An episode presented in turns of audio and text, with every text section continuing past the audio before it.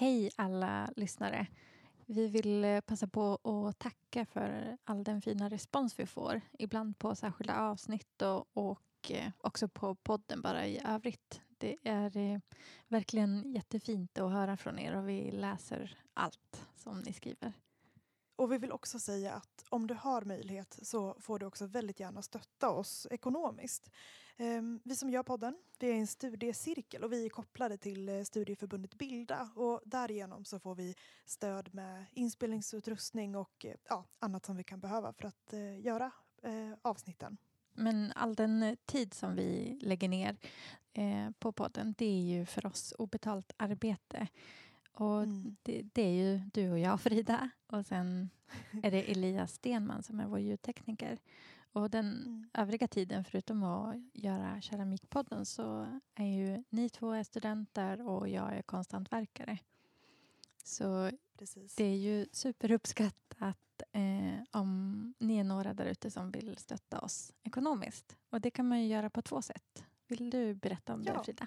Det första sättet är att man kan bli Patreon eh, på sidan patreon punkt com. Och där blir man eh, månadsgivare. Så man skänker en valfri summa i månaden. Det finns några olika nivåer att välja på. Eh, och eh, skulle det vara så att vi gör ett uppehåll, eh, kanske tar lite sommarlov eller så, så kommer vi ju inte debitera eh, våra patrons några pengar. Så att eh, man betalar för att man, att man får avsnitt. Eh, men... Podden ska ju vara gratis för alla, så det här är verkligen inget krav. Och eh, man får i stort sett inget extra för att man är Patreon, utan det är bara eh, om man vill, om man känner att man vill stötta oss. Och sen kan man ju också swisha om man tycker att det känns krångligt eller lite jobbigt att bli månadsgivare. Eh, och då kan man swisha valfri summa, det behöver verkligen inte vara mycket. Men numret i så fall, det är ett två tre två nio sex sju sju noll ett. Och det här kan ni också se på vår Instagram. Om ni tyckte att jag sa numret lite snabbt så, så står det eh, i vår profil också. Mm. Ja, precis. Och vi kan ju säga att eh, vi har ju några patrons och de brukar ju ibland få veta vem kommande gäst är lite innan. Eh, ja, så lite... Ja. Lite kan man ja, ju få. Ja, li- lite, lite bjussar vi på. Precis, men podden är gratis mm. för alla. Ja. Och om man inte vill stötta podden med pengar eller inte har möjlighet att göra det, så kan man göra det på andra sätt genom att till exempel eh, ja, prata om oss och dela, dela, dela våra avsnitt på sociala medier. Tipsa dina kollegor och vänner om oss. Mm. Och man kan ju också recensera podden i sin app. Och det är ju jätteroligt eh, när ni gör det. Eh, och det är samma sak där. Vi, vi läser allting. Så ge så många mm. stjärnor som ni tycker att vi är värda. Och, och skriv en kommentar. Det är jättekul för oss att läsa. Och bra för andra att se. Sen vill vi också passa på att tipsa om en, en nyhet i keramikvärlden. För det kommer nämligen att komma ett, en tidning, ett magasin eh, som bara handlar om keramik. Ja, det är ju jättekul. Det är på tiden. Ja, ja. Visst. Och eh, det är Diana Nylén i Småland som jobbar med det här magasinet. Och hon kände ju precis som du och jag gjorde, Frida, att det saknas ett mm. magasin om keramik. Vi kände ju att det saknades en podcast om keramik. Och eh, det vi kan säga om Diana är att hon pluggar just nu keramik på Mullsjö folkhögskola. Och hon håller på att bygga upp sin egna verkstad. Och tidigare så har hon jobbat som grafiker i femton år. Så hon har ju verkligen erfarenhet av att ja, bygga upp ett magasin. Diana hörde faktiskt av sig till dig och mig, Sanna. Och vi blev intervjuade i tidningen. Så det kommer komma med i, i det här numret. Och sen en annan poddkändis som vi känner igen, det är ju Stefan Andersson. Och vad vi har fått höra så kommer han dela med sig på lite glasyrrecept. Så det ser vi fram emot. Hela fyrtiofyra sidor keramik ska mm. det här bli. Mm. Ja, så det blir mycket mer än, än oss och, och Stefan Andersson. Ja, visst. Och eh, man kan ju läsa mer om det här eh, magasinet. Hon, eh, Diana ger från sig lite sådär vad som kommer att vara med. Man kan följa på Instagram. Då är det keramikmagasinet. Och sen kan man också förboka sitt magasin. Och det gör man på citronlundenskrukmakeri punkt com. Och då kan man gå in där och förboka sitt exemplar av den här tidningen, och då kostar det hundra kronor inklusive frakt. Så gör det, så stöttar ni också det här nya spännande magasinet. Och om ni ändå ska swisha hundra kronor till eh, Citronlunden för den här tidningen, så när ni ändå är igång, så ja, som sagt, ni får ju jättegärna stötta oss med en valfri summa, så gör det samtidigt om ni känner att ni kan. Ja, många bäckar små. Mm. Och tack ja, för visst. att eh, ni är så fina lyssnare. Tusen tack. Men nu har väl vi babblat klart, och eh, vi släpper fram den här veckans gäst, som är Emelie Jansson.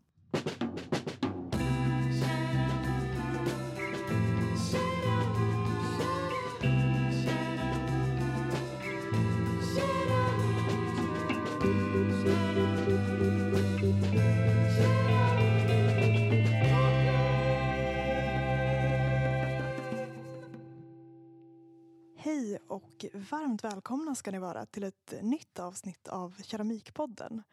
Och som vanligt så hör ni ju mig, Frida Karlsson. Och så hör ni mig, Sanna Alvtegen. Och eh, den här gången så sitter vi tillsammans med Emelie Jansson, som är kakelugnsmakare. Hej Emelie! Hej på er! Hej! Och vi... Vi poddar ju återigen på distans, eh, och eh, du befinner dig utanför Göteborg just nu, visst är det så? Ja, precis. Jag är ute på Smögen och arbetar med omsättning av tre stycken kakelugnar och dess eh, ja, skorstenskanaler och vedspis och lite allt möjligt här. Och kan inte du börja med att bara beskriva lite för, för våra lyssnare som inte kan se dig just nu, hur det ser ut där du befinner dig och arbetar? Ja, här ser vi ju en kakelugn som nästan är klar. Den ser ju väldigt smutsig ut, så att den ska ju poleras och göras fin såklart. Men här ser man att jag har plastat in rummet här. Det är ju väldigt... dammigt och, och stökigt arbete, så att man är tvungen att ja, ha det i ordning här när man arbetar, och eh, det är bra att ha saker som ligger någorlunda i ordning, och eh, sen har vi eh, täckt in då, så att det ska vara så rent som möjligt. Här ser vi lite lera som jag har i en hink. Ja, men så här ligger ju lite tegel. En kakelugn, en kakelugn byggs ju upp med, med tegel, lera, sand och vatten. Och um, så att det här är tegelstenar som jag använder mig av. Så har jag en hink med lera. Eh, och så har jag lite vatten här för att pensla. Och här uppe då. Oj, här sitter det ett rör. Eh, nej men här, eh, här ligger det, eh, eller här har jag satt i en slang i skorstenen, för att den, det var så dålig skorstenskanal, så det behövs tas ner rör här. Här har man gjort själva spjällbotten och ett hål där själva spjället ska sitta sen då, och där röken går ut i kakelugnen. Eh, Sen har jag en annan kakelugn jag kan visa, och jag har ju tre stycken. Men... Okej, jobbar du då parallellt med alla tre ugnarna? Ja, precis. Olika torktider då, så går jag runt och kör de olika. Så att den här kommer ju snyggas till sen och bli vit och fin. Jag har faktiskt förberett en, en kakelugn lite grann som är... lite mer trevligt. Nu får man inte se kronan och frisen på den heller, men man får i alla fall se eh, man får i alla fall se eh, att, hur vit och fin, hur fina de kan bli när man polerar upp dem. Ska vi gå in i nästa tält här då. Här ligger en visp och stort, eh, stort tråg som jag blandar leran i. Här är ju en kakelugn till som jag ska ta ner plasten på. Ska vi se. Nu får ni se mig lite här. Mm, um, så det är ju lite skillnad när man har fogat om dem där, och de är vita och fina igen. Ja. Då blir de ju som nya igen. Så då hade jag fått en kritik för att man, ja just för att man ja, ska känna att man är nästan klar. Med kakelugnen. Annars brukar man ju foga dem och tvätta rent dem när, när det är, ja, när man, när man är klar och satt upp hela ugnen. Men nu kan det vara lite skönt att svätta upp dem och göra dem lite fina. Det här är de två kakelugnarna som nästan är, är, är klara. Så nu är det egentligen då en, ja, kronorna och frisen som man ser här då som ska på. Mm, och det är det riktigt sista. Dekorativa som kommer på sen. Ja, precis. Det är det dekorativa. Sen har jag ju en rektangulär kakelugn också som jag kan gå in och visa er. Vad kommer ut ur all plats här? Oj, vilken vacker. Mörka ja. färger på den här till skillnad mot de tidigare som vi har sett som var ja. eh, vita. Precis, det här är ju en riktig majolikaugn.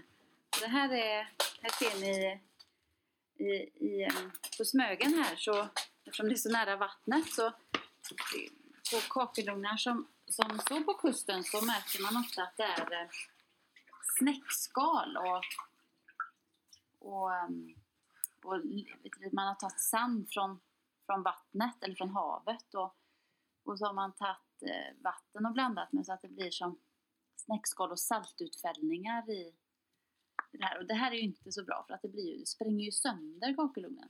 Så det får man, man ta bort. Så man byter ju ut hela innanmätet och murar upp det igen då. Och de här kakelugnarna som du jobbar med nu, hur gamla är de ungefär? Majolikaugnen är från arton åttio till arton nittio ungefär. Medan de två vita kakelugnarna är arton nittio i början av sekelskiftet nittonhundra någon gång. Mm. Men det som är så spännande det är ju att man kan ju ofta härleda kakelugnarna. Ibland så lämnar ju kakelugnsmakaren en, en lapp med var, var den har stått kanske och hur lång tid det tog att sätta upp den eller. Och ibland så lämnar jag också kakelugnen spår i form av stämplar eller annat som man kan kika och se. Och en vanlig liten mm. lapp kan alltså överleva massa år inuti en kakelugn? Ja, man lägger den på ett speciellt ställe. Det är ju väldigt sällan man hittar lappar nu för tiden. Men man kan ha skrivit någonting i kaklet eller på någon panna eller olika saker. Men oftast är det ju kakelugnen i sig som kanske är märkt med någonting som man kan se. Mm. Jag tänkte, kan, inte, kan vi inte kasta oss in i att, att du berättar bara för våra lyssnare eh, vem, vem är du och vad, vad gör mm. man som kakelugnsmakare?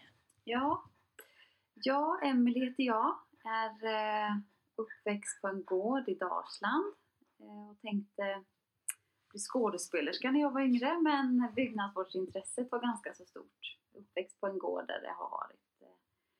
Ja, funnits ganska mycket kakelugnar och eldstäder och mina föräldrar var båda intresserade utav byggnadsvård. Mm. Ehm, så det intresset blev ganska starkt med tiden och jag tänkte att eh, jag ville arbeta med mer rejält så att istället för eh, skådespelare så valde jag en bana som tandtekniker. Det tänkte jag att det låter bra. Men eh, efter jag hade gått ett tag så kände jag att det var nog ingenting för mig.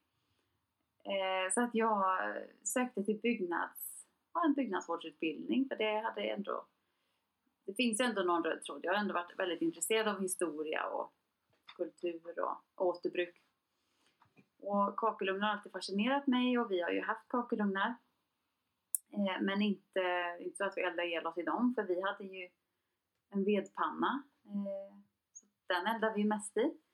Så jag började studera på, på Gotland. Till byggnadsantikvarie.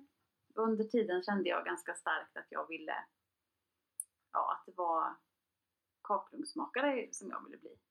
Så jag tog kontakt med olika kakelugnsmakare och eh, arbetade varje ledig stund egentligen med olika makare. Och då var bland annat Thomas i Göteborg och en kakelugnsmakare på Gotland. Och eh, när jag först stötte på det yrket så kände jag väldigt snart att det var det här jag skulle göra. Så att, ja, sen dess så var jag fast beslutsam om att arbeta med kakelugnar. Det har jag egentligen gjort ända sedan dess. Så för, vad kan det vara, sju år sedan ungefär så frågade Thomas mig om jag ville ta över hans företag. Och det, det var ju, kändes ju fantastiskt fint och ärofyllt att få den frågan om, om jag ville göra det. Så att då eh, ja, svarade jag ja. Mm. Och var det någonting som du behövde fundera på länge? Eller var det ett enkelt val att eh, tacka ja? Det började väl egentligen med att, att jag hade gått hos honom och vi hade fått eh, eh, nej men, en, en väldigt fin och ömsesidig relation där han har sex barn men ingen vill bli kakelugnsmakare. Han frågade mig om jag ville börja köpa kakelugnar. Eh, för han skulle sälja av en del. Och då började jag köpa kakelugnar av honom. Och sen ett år senare så frågade han mig om jag ville ta över verksamheten. Och eh, det ångrar jag ju såklart inte. Och det som jag tycker har varit så fint utav Thomas är att han, varför jag kanske också vågade, det var för att han sa att jag, för det är en väldigt mansdominerad värld det här. Och det är väl det jag kan ha haft emot mig kanske lite i, att jag har varit kvinna, eller är kvinna i den här världen. Sen är det väldigt många som är glada hejarop, men man stöter på väldigt mycket motgångar också. Och han gjorde aldrig skillnad på mig. Han sa att det som mina killar gör, det klarar du också av. Och jag tänker absolut inte att se mellan fingrarna att du inte skulle klara av någonting på som någon annan kan. Mm. Och han har pushat mig och, och stöttat mig. Och han kanske såg att det var lite jävla mamma i mig. Och, för att det är ju väldigt tungt yrke det här. Det är ju inte, en kakelugn väger ju ett ton när den är uppsatt. Det är, ibland är man ju på ställen utan hiss. Då ska jag upp fem trappor med ett ton och ner med ett ton. Det är ganska slitigt. Men eh, det är ju samtidigt jättekul och spännande. Och kul att få arbeta med kroppen. Men eh, man får tänka på hur man lyfter och bär. Och så vidare. Ja, det förstår jag. Ja, mm. Med ett, ett ton som ska lyftas och... Eh, som du säger, kanske två gånger både upp och ner, eller ner och upp. Ja, och sen är det ju mycket annat runt omkring. Och sen, eftersom att kakelugnar, du formar ju varje ka, eller varje tegel. Varje tegelsten så hugger du ju och formar så att den blir, passar ugnen. Mm. Så att det är mycket att tänka på. Men det är, ja, det är jättekul. Det är verkligen roligt. Men vad, vad ingår liksom i, i ditt arbete? Vad, vad gör man som kakelugnsmakare? Ja, förr i tiden så var man ju inte bara kakelugnsmakare utan då var man ju även krukmakare, mm. eh, pottmakare. Men idag som kakelugnsmakare så är det ju inte ofta du, du drejar själv direkt eller glaserar din ugn. Men eh, det är ju bra att, eh, att ha murningskunskaper och även kunna eh, veta hur du ansluter en skorstenskanal eller...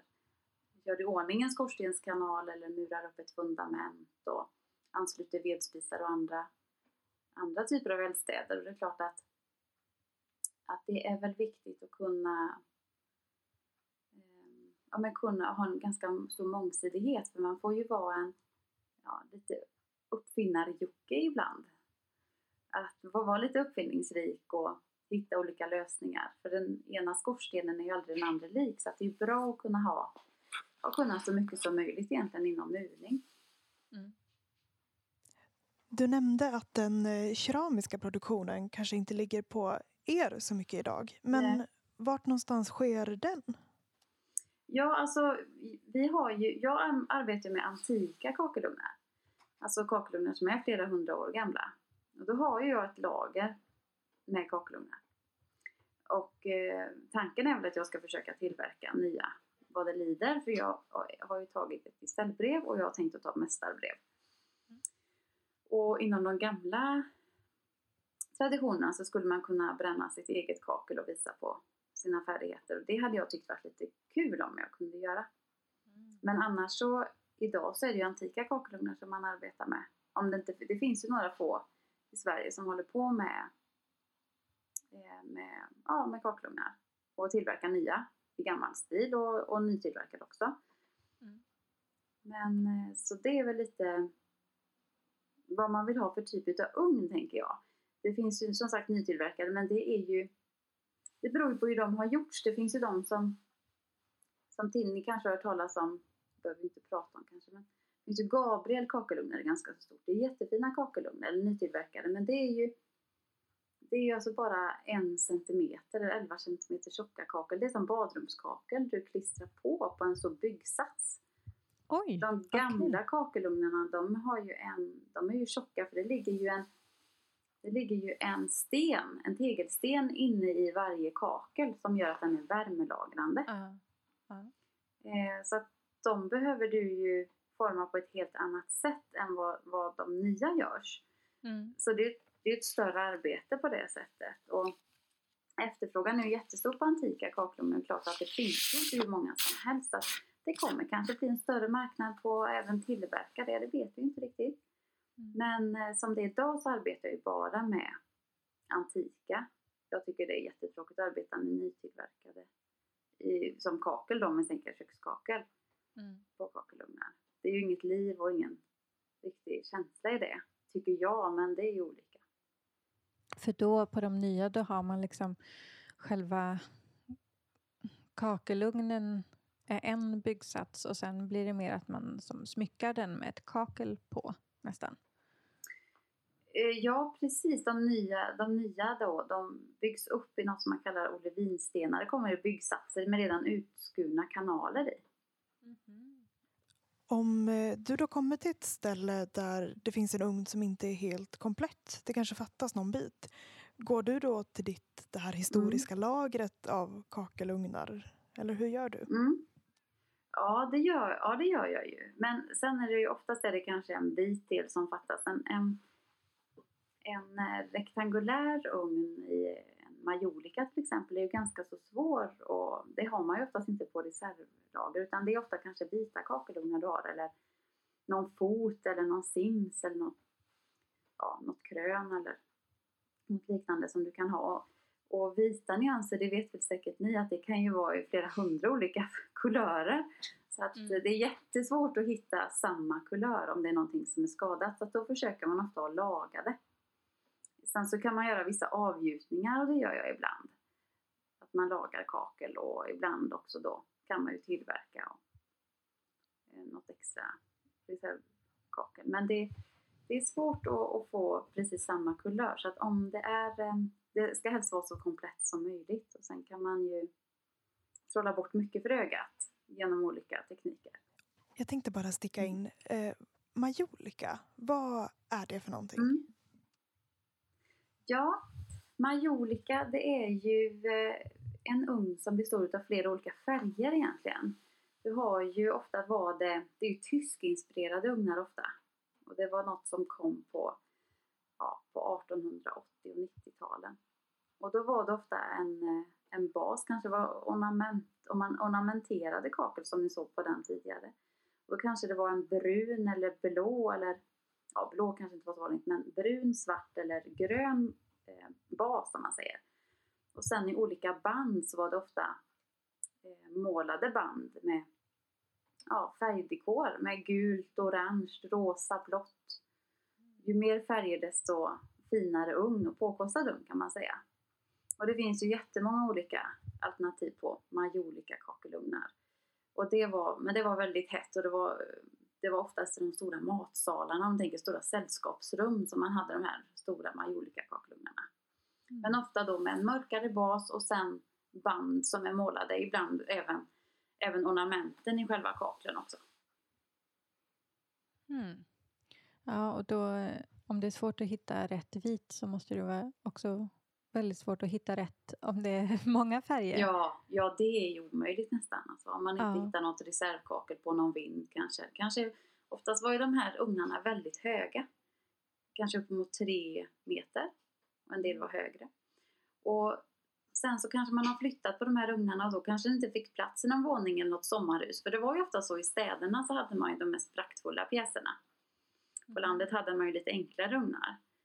Eh, och då, när man blir trött när centralvärmen kom in på, i början av nittonhundratalet, nittonhundratjugo trettio där någon gång, så började man ju kasta ut ugnar. Och det gjorde man ju ännu mer sen egentligen längre fram på femtio sextio-talen och sjuttio. Men då kanske man rodde ut sin kakelugn till någon ö, till sitt sommarhus i skärgården någonstans. Och då kanske man inte hade lika högt i tak där, och då kunde man ju sänka kakelugnen. Och sen ugn som var kanske tre meter kanske blev två komma femtio och ser jätteihopkrympt ut. Och då kan du hitta reservdelar till exempel. Men det är ju väldigt ovanligt. Men, men om det är så att, att du hittar inga reservdelar och det finns inte heller någonting att laga. Då sa mm. du att då kan du göra, du kan gjuta fram.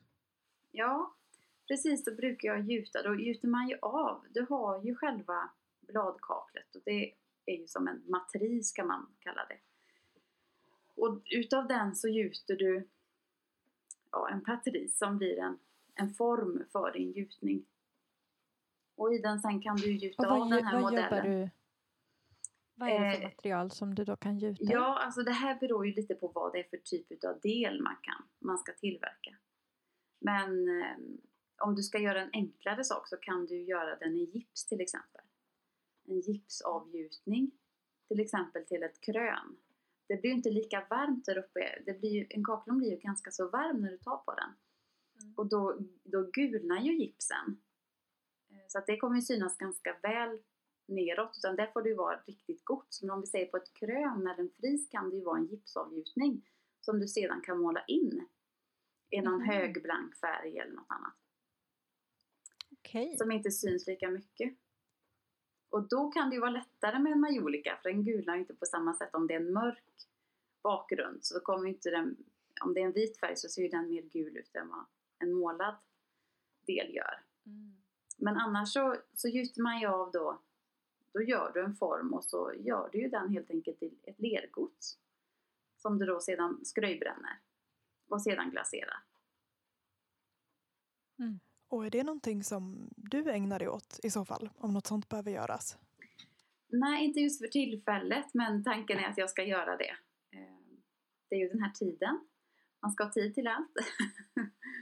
mm. Men är det någon, någon fabrik så i Sverige som gör gamla delar till kakelugnar som... som... du eller andra kakelugnsmakare behöver, eller har du någon egen liksom, kontakt som du kan vända dig till om du behöver något till lergods? Ja, det är inte så ofta det inträffar, men då finns det vissa keramiker man kan vända sig till. Mm. Mm. Då finns det ju finns det olika i Göteborg och sen finns det även, ja det finns ju runt om i landet på olika ställen. Mm. Men du kan ju lika så vända dig till en keramiker som har ett gott, för de har ju De är oftast lite bättre på att glasera och ha glasyrer hemma och tillgängligt. Men det är olika. Mm. Men det är, inte så många, det är inte så vanligt att kakelugnsmakare tillverkar egna. Men det, det finns de som gör det. Vi nämnde ju lite tidigare att eh, du också har tagit gesällbrev. Och mm. jag tänkte om du ville berätta lite om hur det gick till. Eh, för då gick du bredvid han som tidigare ägde firman. Och är han mästare? Eller hur såg er dynamik ut? Ja, ja han är ju egentligen ingenting. Jo, det är han. Det är klart, han är kakelugnsmakare. Men idag, vi har ju inga skyddade titlar idag i Sverige. Vilket är ganska så sorgligt, tycker jag. Eh, och eh, förut när, när skråväsendet fanns så var det ju regler och restriktioner. På hur många kakelugnsmakare fick vara...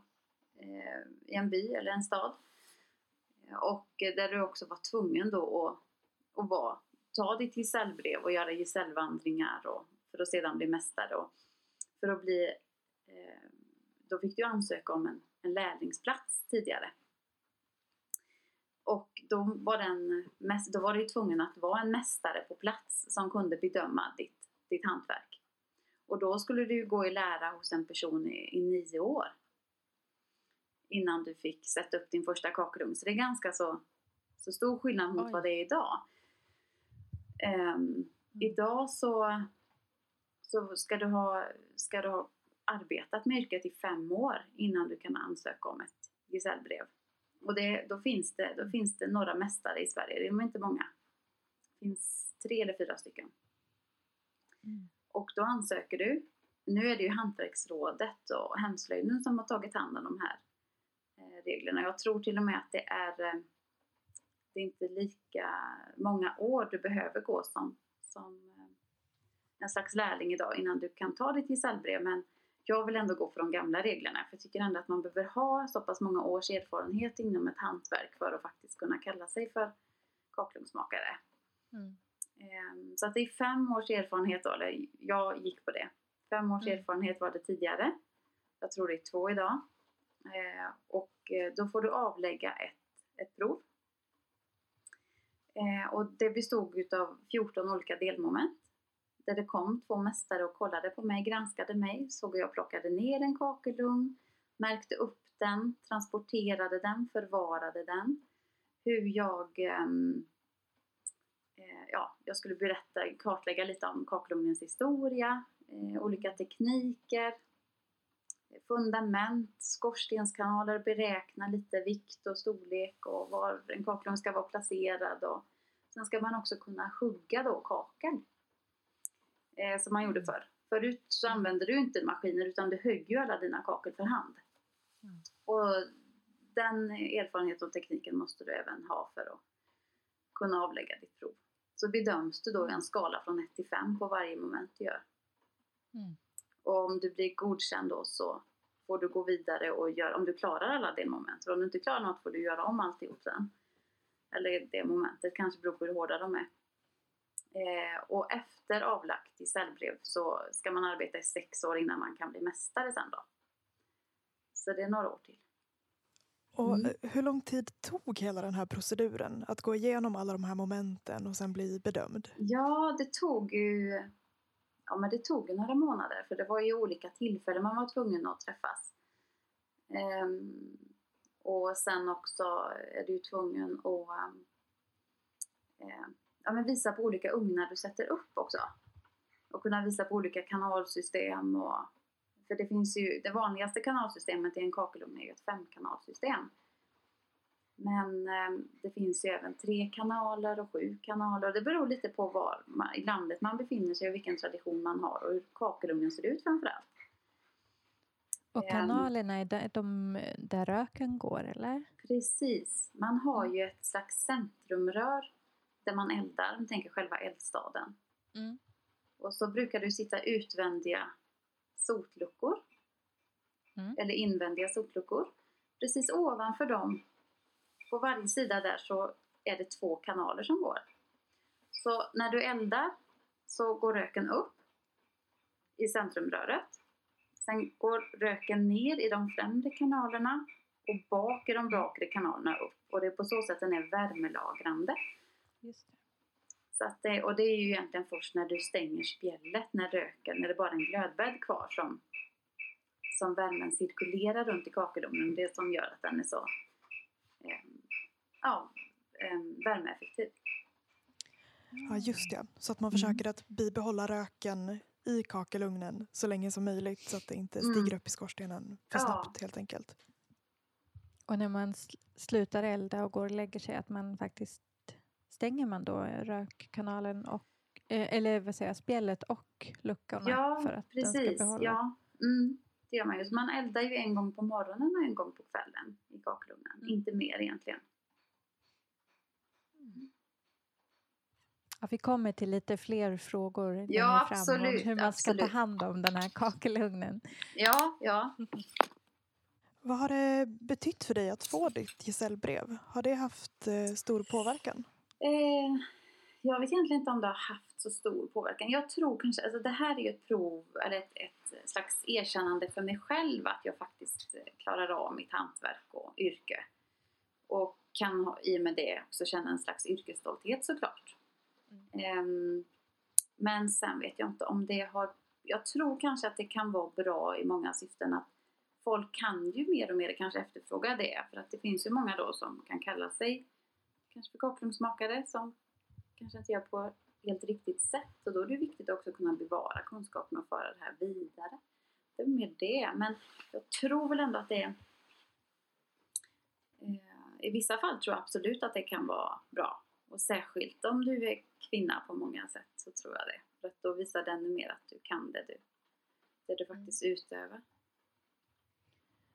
Och du var ju som Frida sa den första kvinnliga som tog gesällbrev som kakelugnsmakare.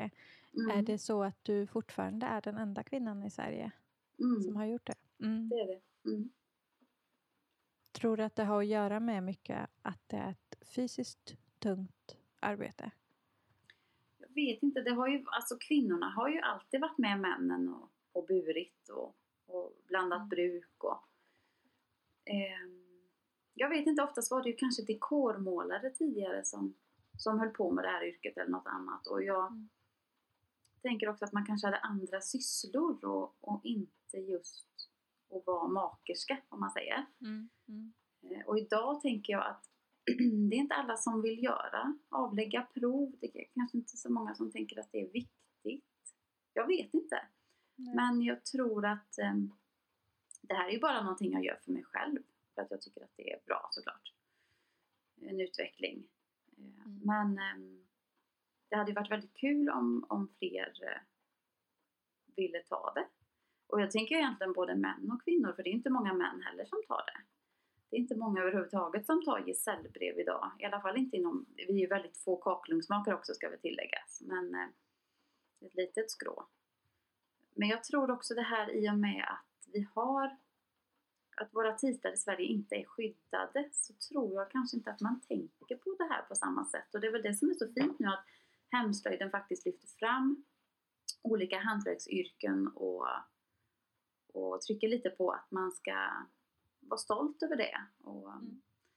och ja, man tycker att det är roligt att bevara igen. Och kanske också ta de här breven. För jag menar i många andra europeiska länder kommer du inte in på olika ställen om du inte har ett gesällbrev. Mm. Eller ett mästarbrev. Beroende på var du är och, och vad det är du ska göra. Men eh, eftersom att det ändå är ett bevis på, att, på, ett, på en kunskap. Så tänker jag att det är viktigt. Och det finns ju de som gör gesällvandringar idag också. Eh, jag har inte träffat någon kakelugnsmakare som har gjort det. Men andra inom olika hantverksyrken. Och det är ju fantastiskt kul. Tänker jag.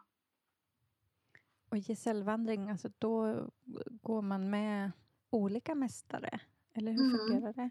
Ja, precis. Då åkte det ju ofta utomlands. Och, alltså, Sverige har ju väl, varit väldigt influerat av bland annat Tyskland och Frankrike. Holland då. Men tyskarna var ju väldigt stora på kakelugnen. Mm. Och där eh, gick man ju bredvid då. Och var ute då. Och sen reste du även runt i Sverige och var på olika eh, ja, men var på olika verkstäder och platser. Just för att få arbeta med andra och se olika tekniker och förhållningssätt. Och, och det är ju jättenyttigt. Det är ju som att byta arbete idag tänker jag. Det är ju supernyttigt mm. att, att göra det. Mm.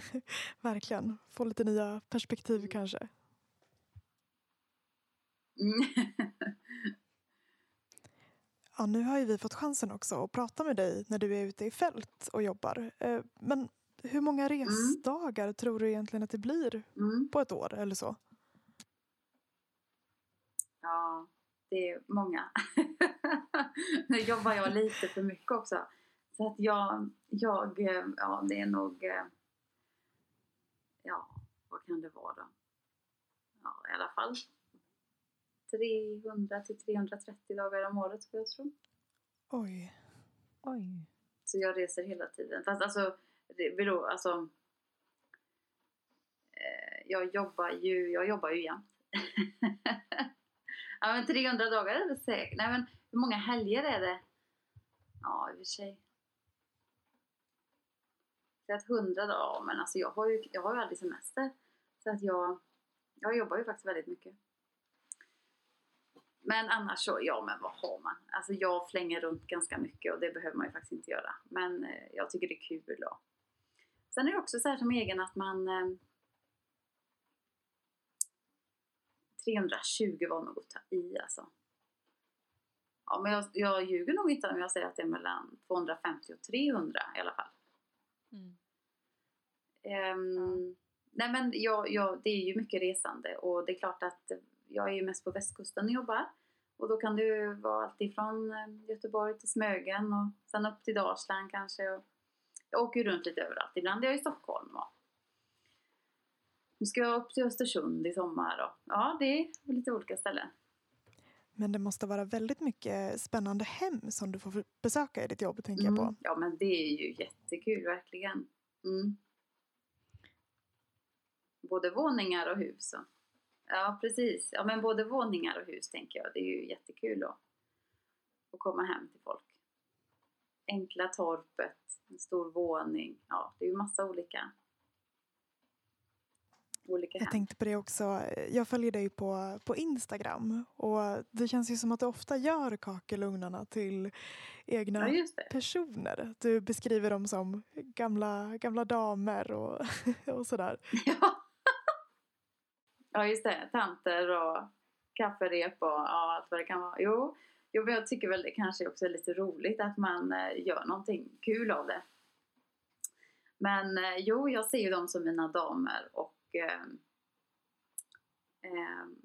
ja, men tycker att de har ju alla en historia att berätta och de blir ju så fina när man får igång dem igen och, och jag tycker att det är lite kul att ha lite humor också såklart, så att man får göra lite glatt.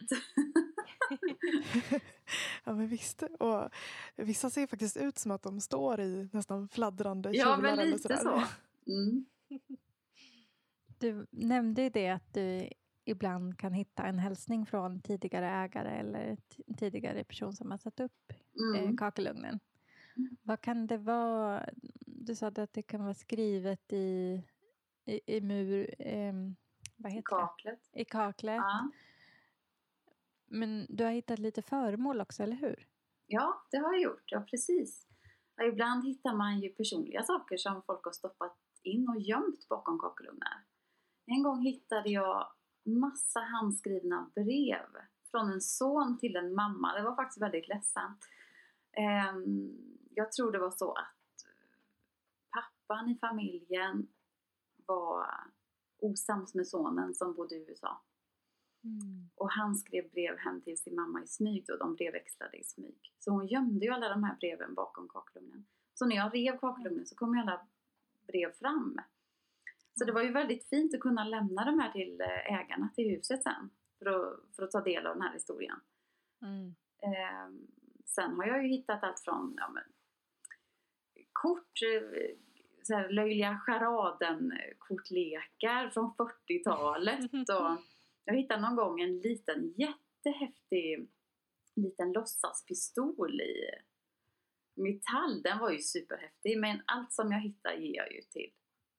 till ägarna. Mm. Mm. Så att de, jag hoppas att de uppskattar det bara. Men sen hittar du också tapetrester och eh, du kan ju hitta galgar och tändsticksaskar och eller kakel som man har slått sönder hittar du ju ofta också. Mm. När du har huggt kakel kan du hitta delar eller någon, delar från någon gammal ugn. Och, och det är ju rätt kul också. Verkligen. Mm. Men när du har plockat ner och byggt upp eller, eller bara byggt upp en kakelugn. Mm. Lämnar du någonting då från mm. vår tid? Ja, det gör jag. Mm. Det gör du? Ja. Vill det, är du lite hemligt. Det? det är lite hemligt. Ja, det får tiden utvisa. Nej, men det är lite hemligt. Ja, det får, det får den göra. Men jag tror att man ska försöka vara snäll mot kakelugnsmakare om jag säger så. Annars kanske man hittar något tråkigt. Mm. Mm. Ett tips till alla där ute då. Precis. För var det ju så att kakelugnsmakarna eh, de, om de inte fick betalt eller var rädda för att inte få betalt på ett ställe så murar man ju ofta igen anslutningen med glas. Så att om de eldade då så, så rökte ju bara in i kakelugnen. Så att när de väl fick betalt sen så kunde de ta ett lodon rakt ner genom skorstenen och så gick ju glaset sönder och så kunde de elda. Mm. Och det var ju ingen som förstod vad det här kunde vara.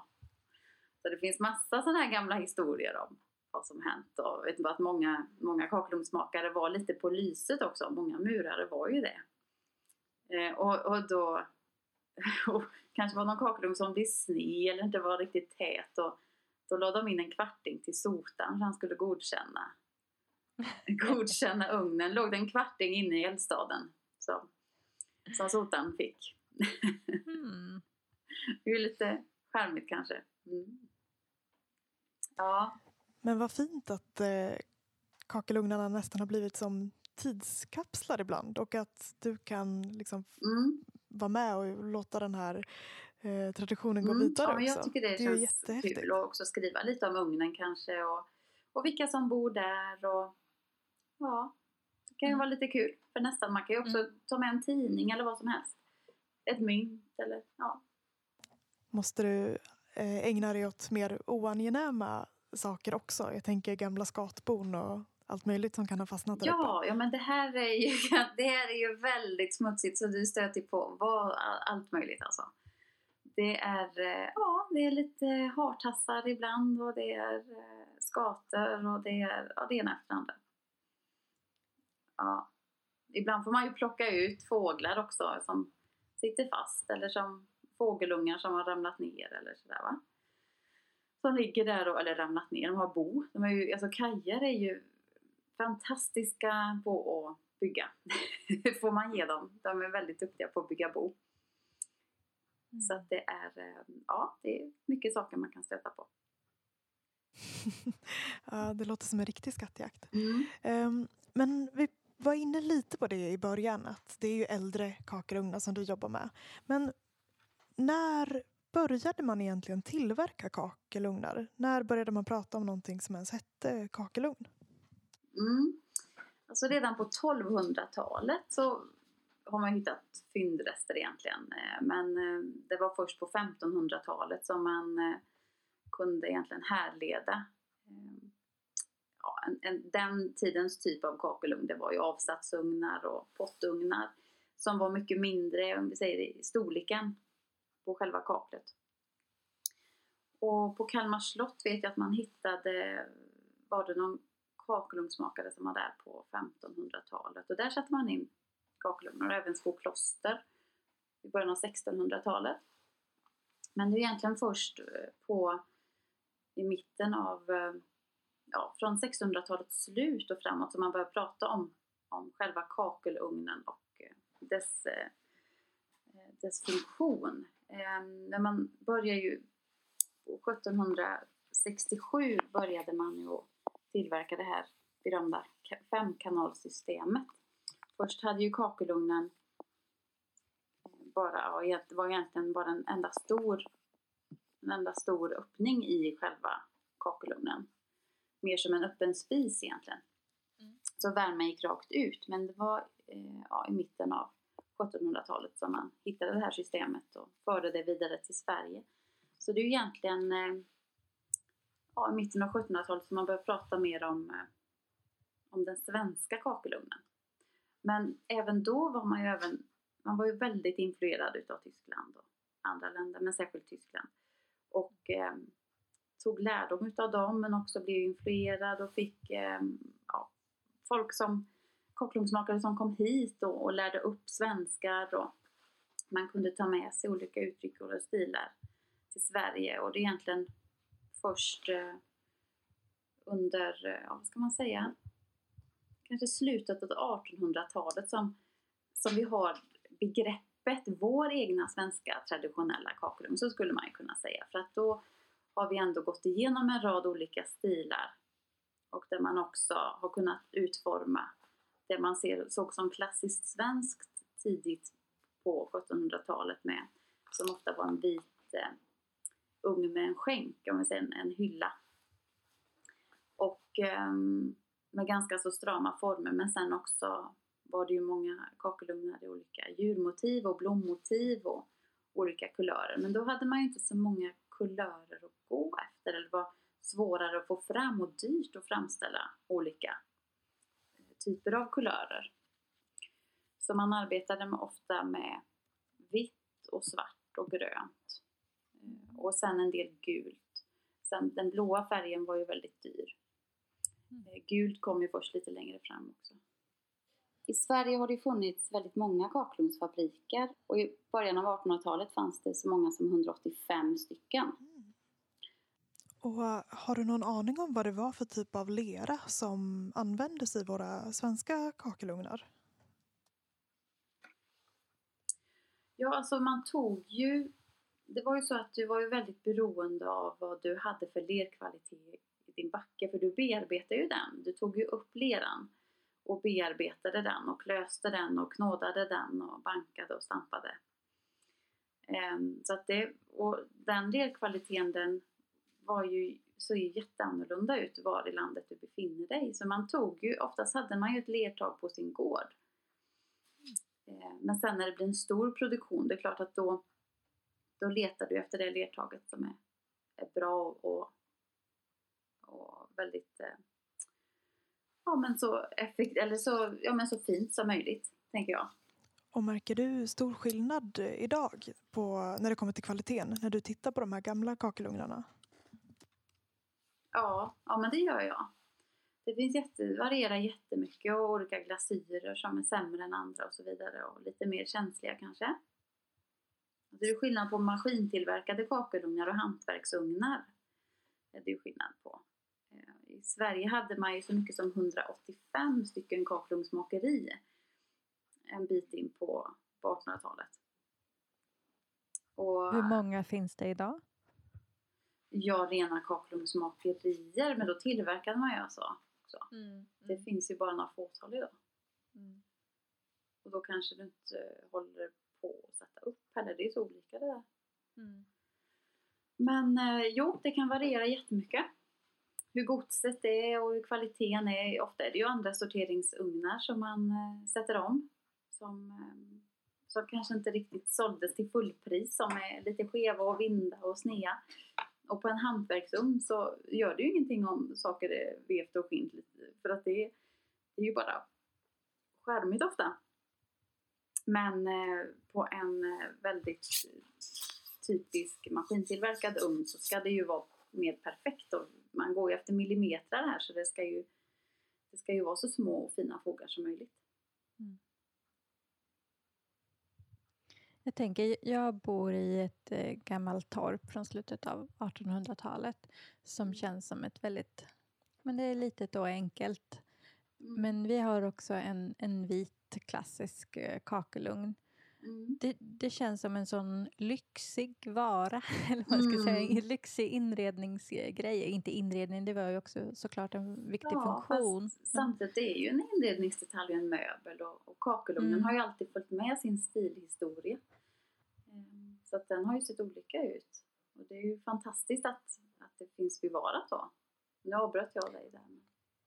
Nej, men jag bara tänker, var det så att det kunde vara då när man byggde en, en enkel stuga eller torp på slutet av artonhundratalet att det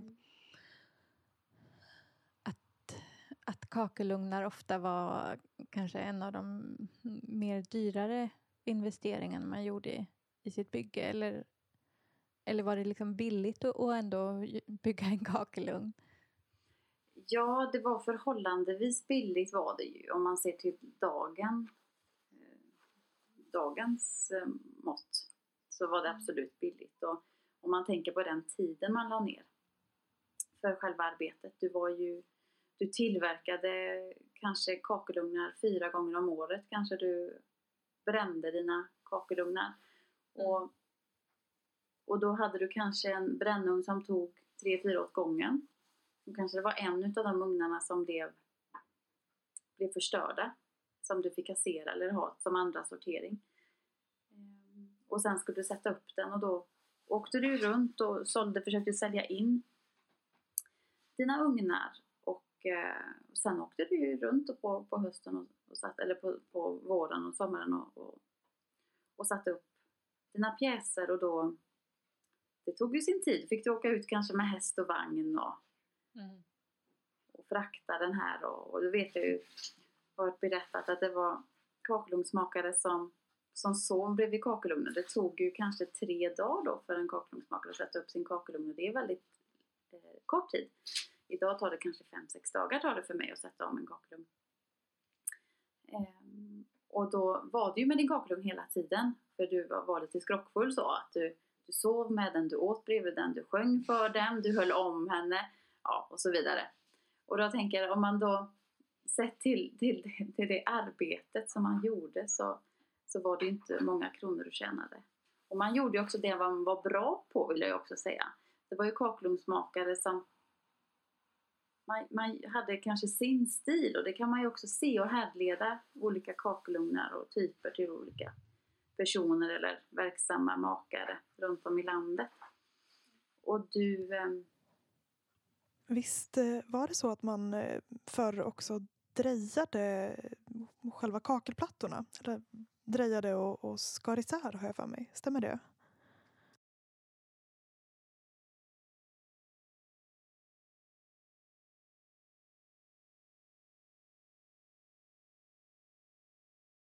Ja, precis. Mm, det gjorde man. Och man, ja, man bearbetade ju då ledan först. Då. Sen tryckte du ut i olika former.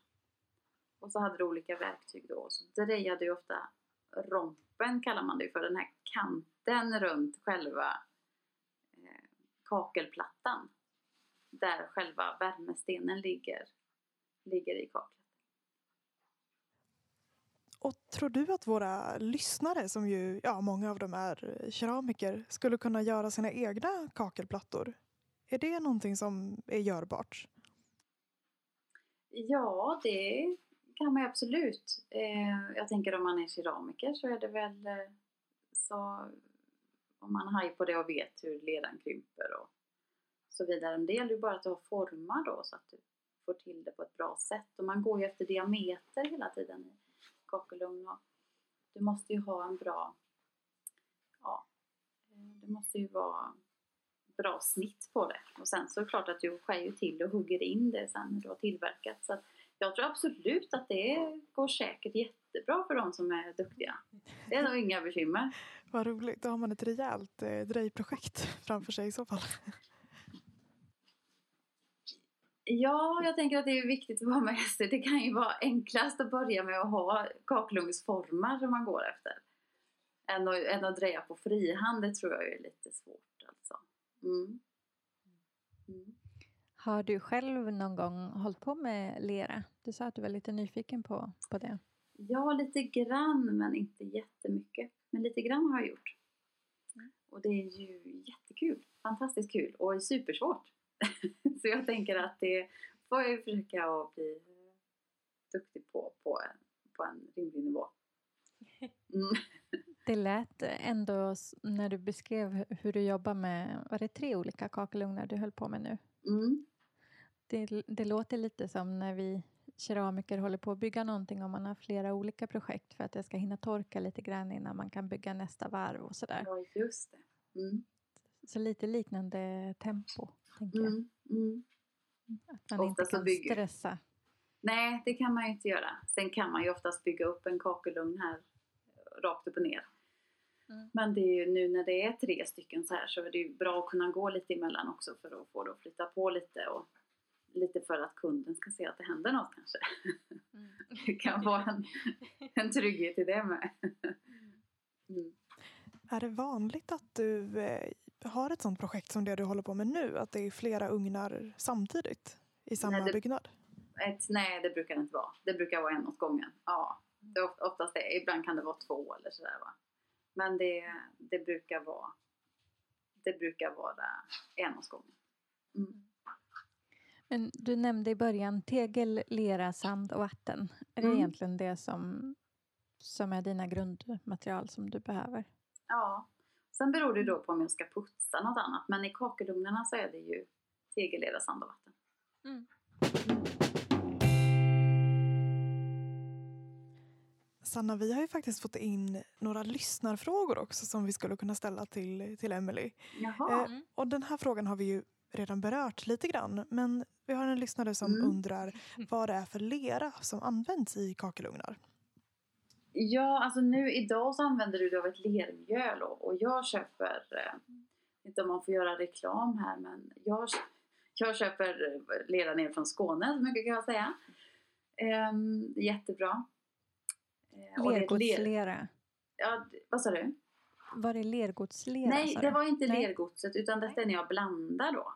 Mm. Ehm, själva lergodset, det, det kan ju vara lite allt möjligt idag. Det är väl också mycket ner från Skåne eller andra ställen. Göteborg finns ju väldigt fin lera med. Men hur, så att jag förstod eh, rätt här. Den, det som du blandar ihop, är det lite som... Vart har du den, den ledan? Ja, den, den köper jag på säck. Jag slipper gå ut och gräva och, och ja. klösa och trampa ut ledan nu. Men är det liksom själva teglet? Nej, Eller, nej, nej, det här är ju ett lermjöl som jag blandar med sand och vatten. Till en, till en lera som jag... Alltså en, ett, ett lerbruk ska jag säga. Ja, som bruket. Jag har, ja, ja, mm, som, jag, jag ja som, jag, som jag murar upp med.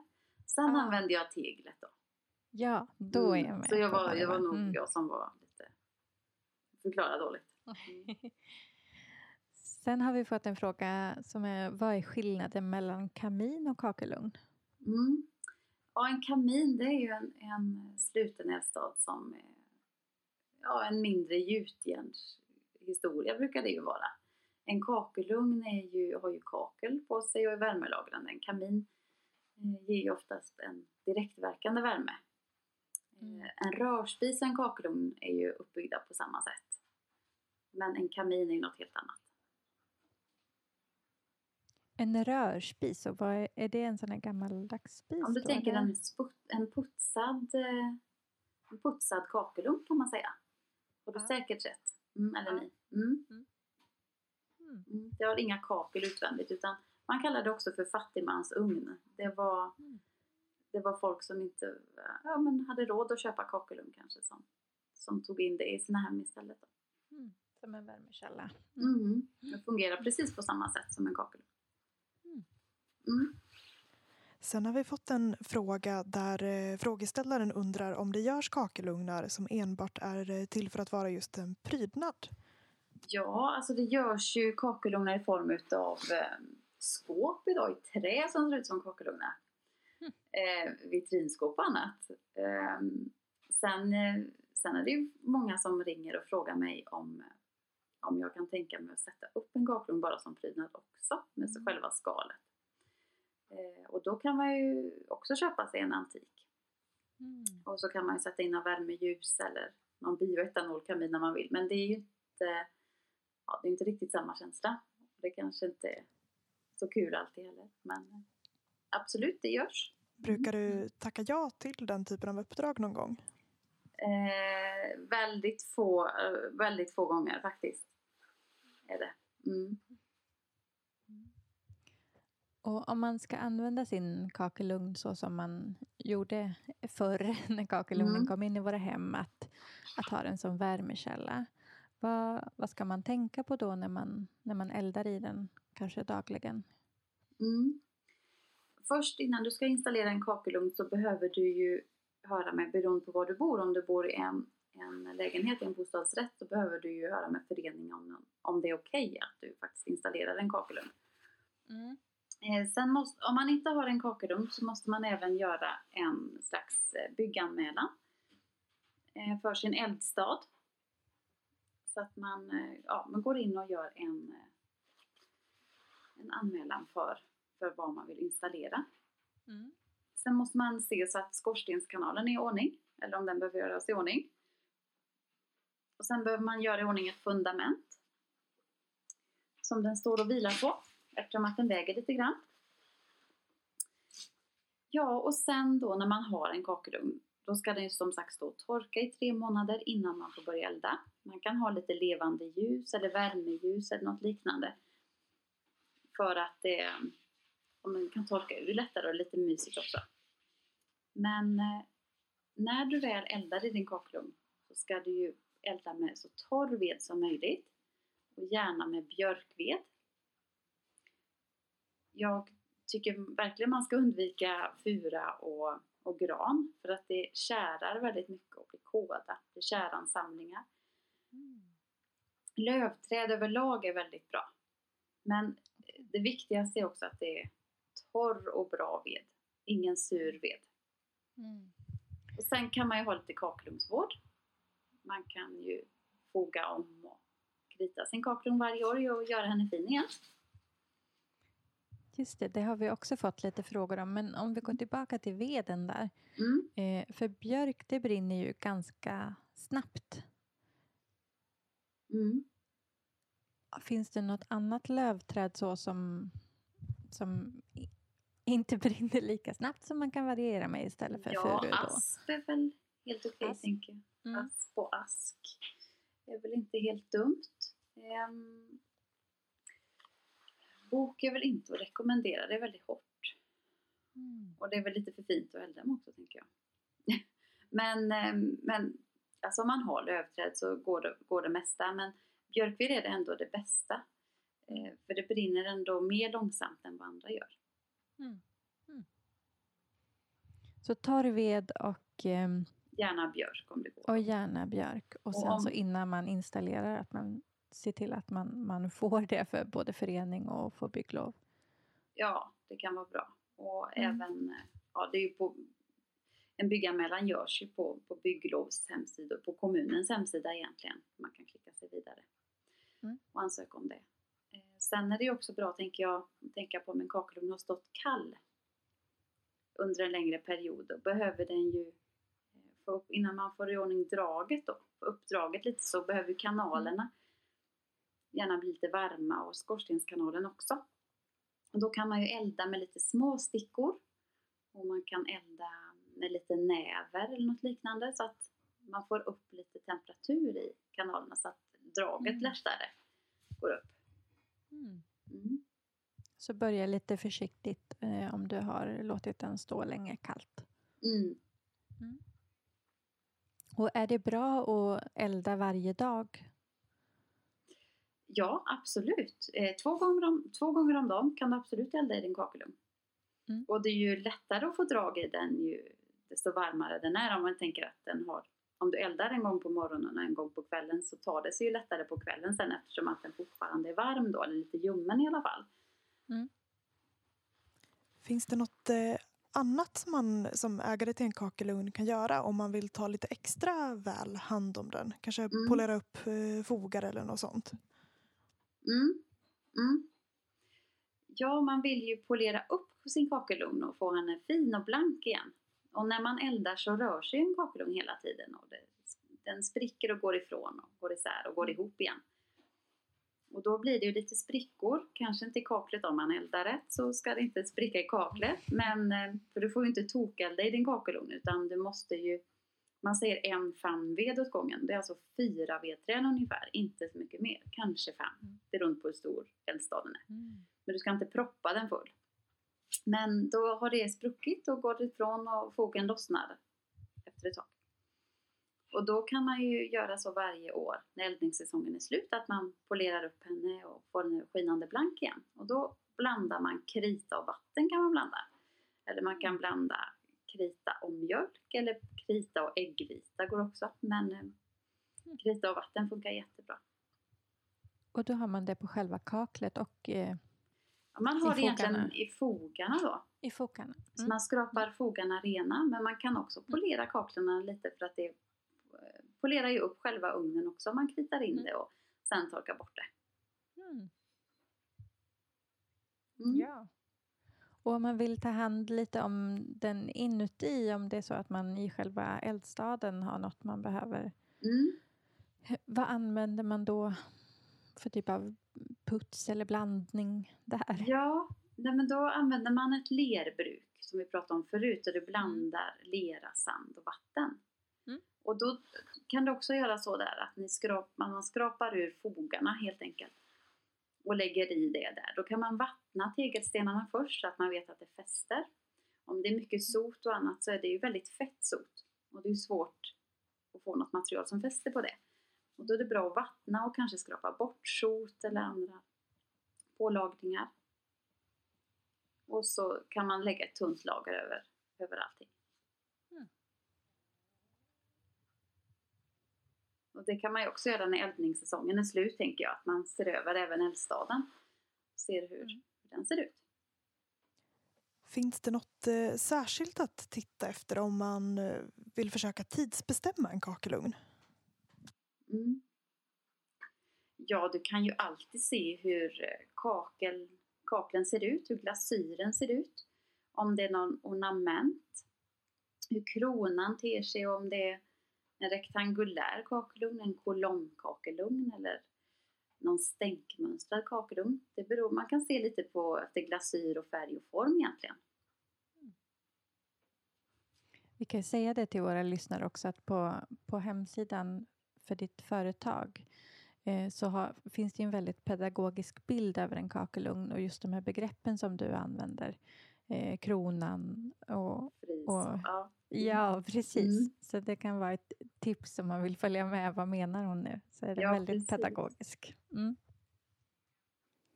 Sen har vi fått en fråga från en lyssnare som undrar om det kan vara möjligt att eh, hitta ursprunget till en kakelugn bara genom en enda kakelplatta.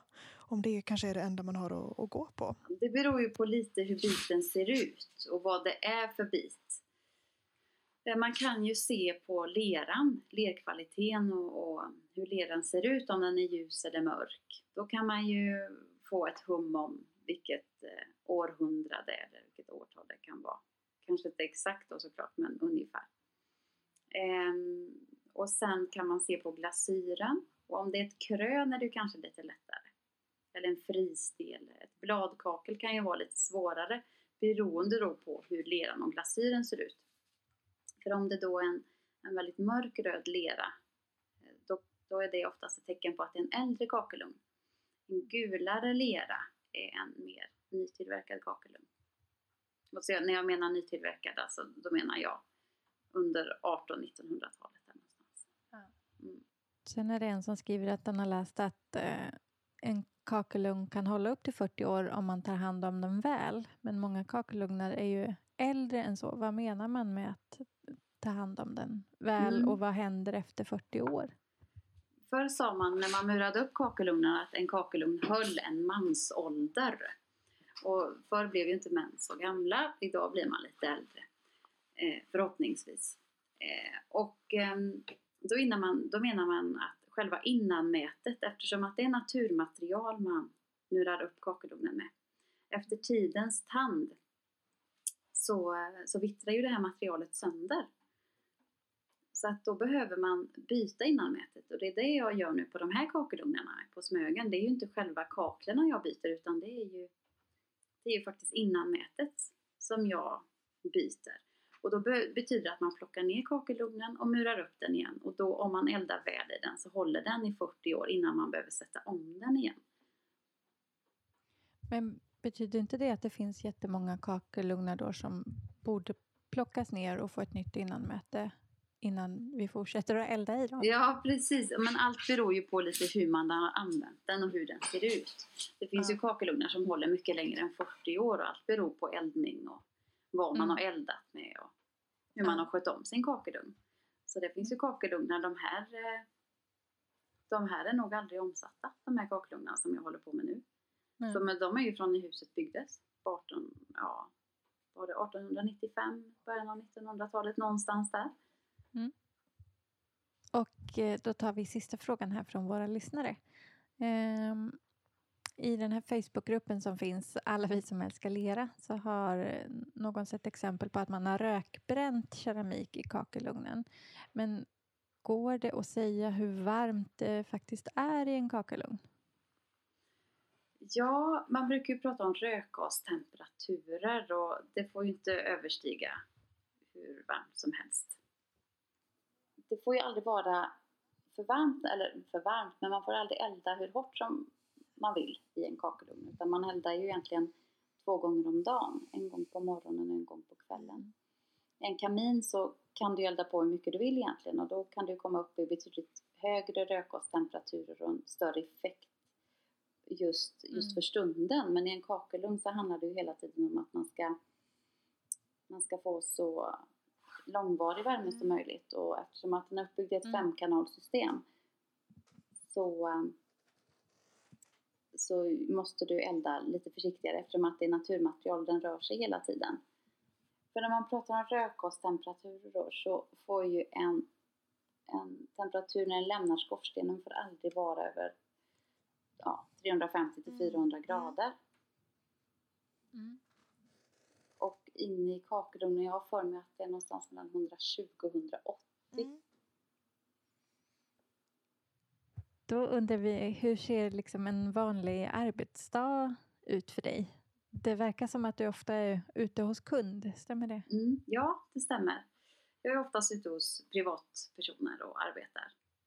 Och det kan ju vara allt ifrån då till att dra skorstenar och mura. Alltså det mesta jag gör är att hålla på med kakelugnar. Men ibland är det även vedspisar och bakugnar. Och mm. skorstenar och rörspisar. Och, det sa jag precis, rörspisar. Men kaminer och mm. allt möjligt. Mm.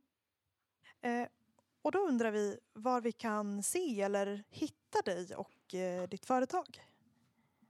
Ja, jag har ju en ny utställningslokal i, på Drevdalsgatan fjorton i Linnestan. Mm. Jag och en kille som heter Johan som arbetar på traditionell stuckatur i Göteborg. Vi har byggt upp en jättefin showroom med både kakelugn och stuckatur. Och det ligger ju lite så hand i hand, eller närbesläktat hantverk kan man säga, stuckatur och kakelugnar. Så där finns vi. Har ett showroom där. Sen har jag också ett litet ställe på Andrégatan i stan. Men det här är det, det, här är det flashigaste. Och, men där kan man alltså se lite kakelugnsexempel. Ja, precis. Mm. Eh, man kan få se olika typer av kakelugnar där. Och även hur det kan se ut i olika miljöer då. Vi har en del mm. som är artonhundraåttiotalsmiljö.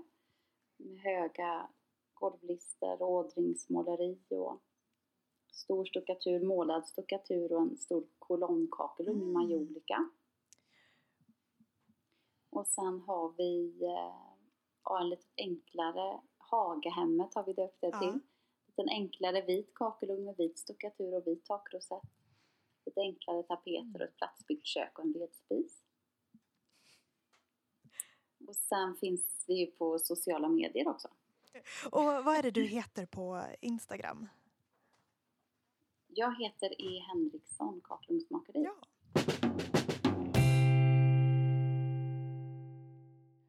Då går vi in på lite korta, snabba frågor. Mm.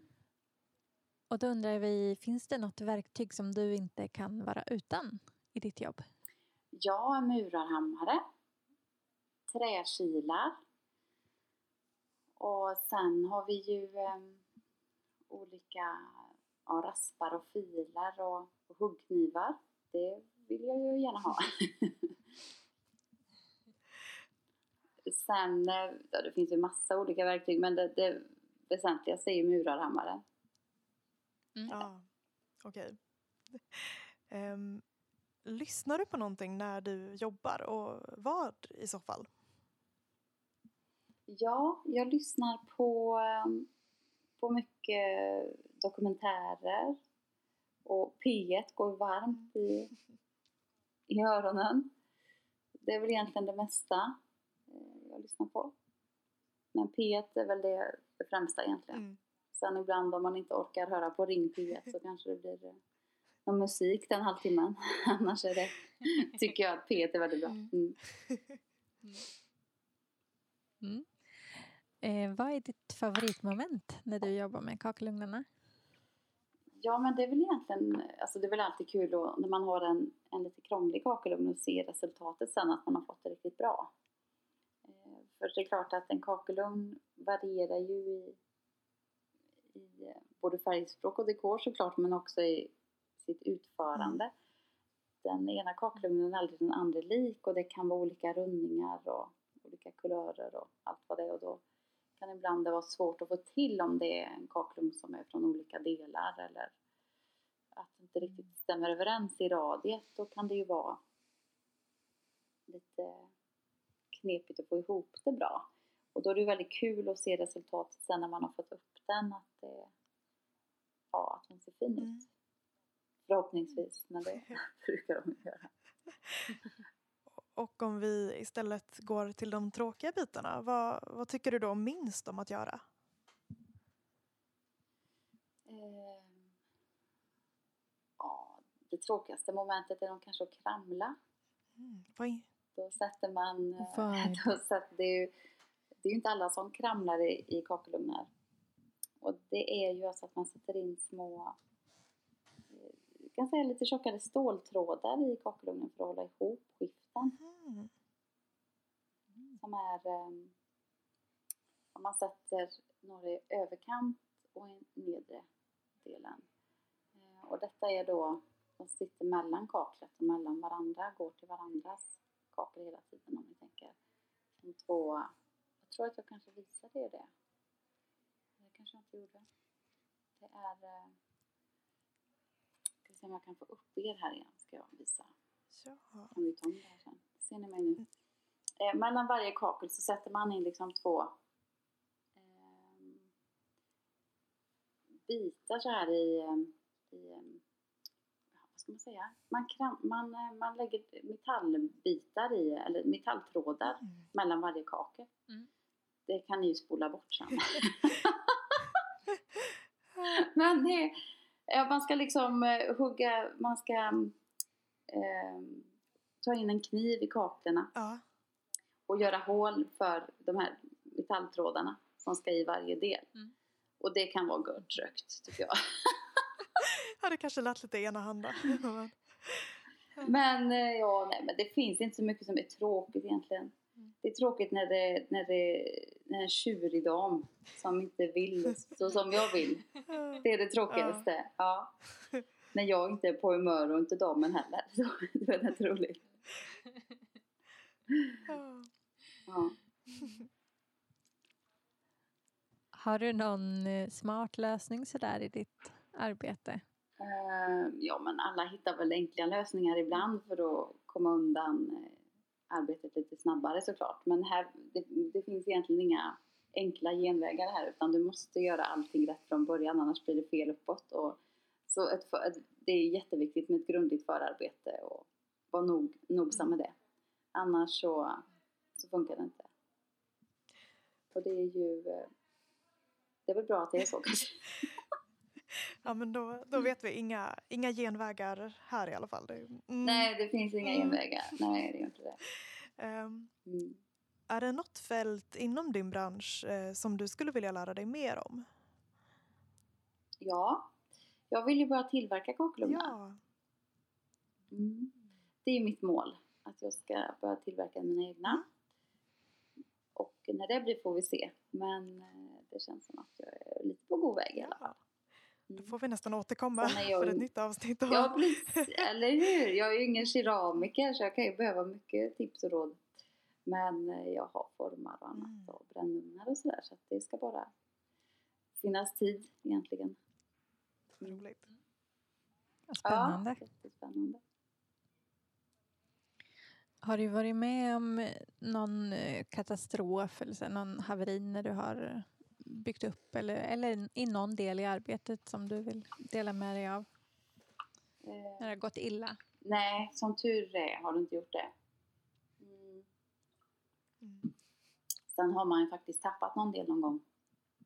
Men som har klarat sig. Ah, oh. Som tur är. Mm.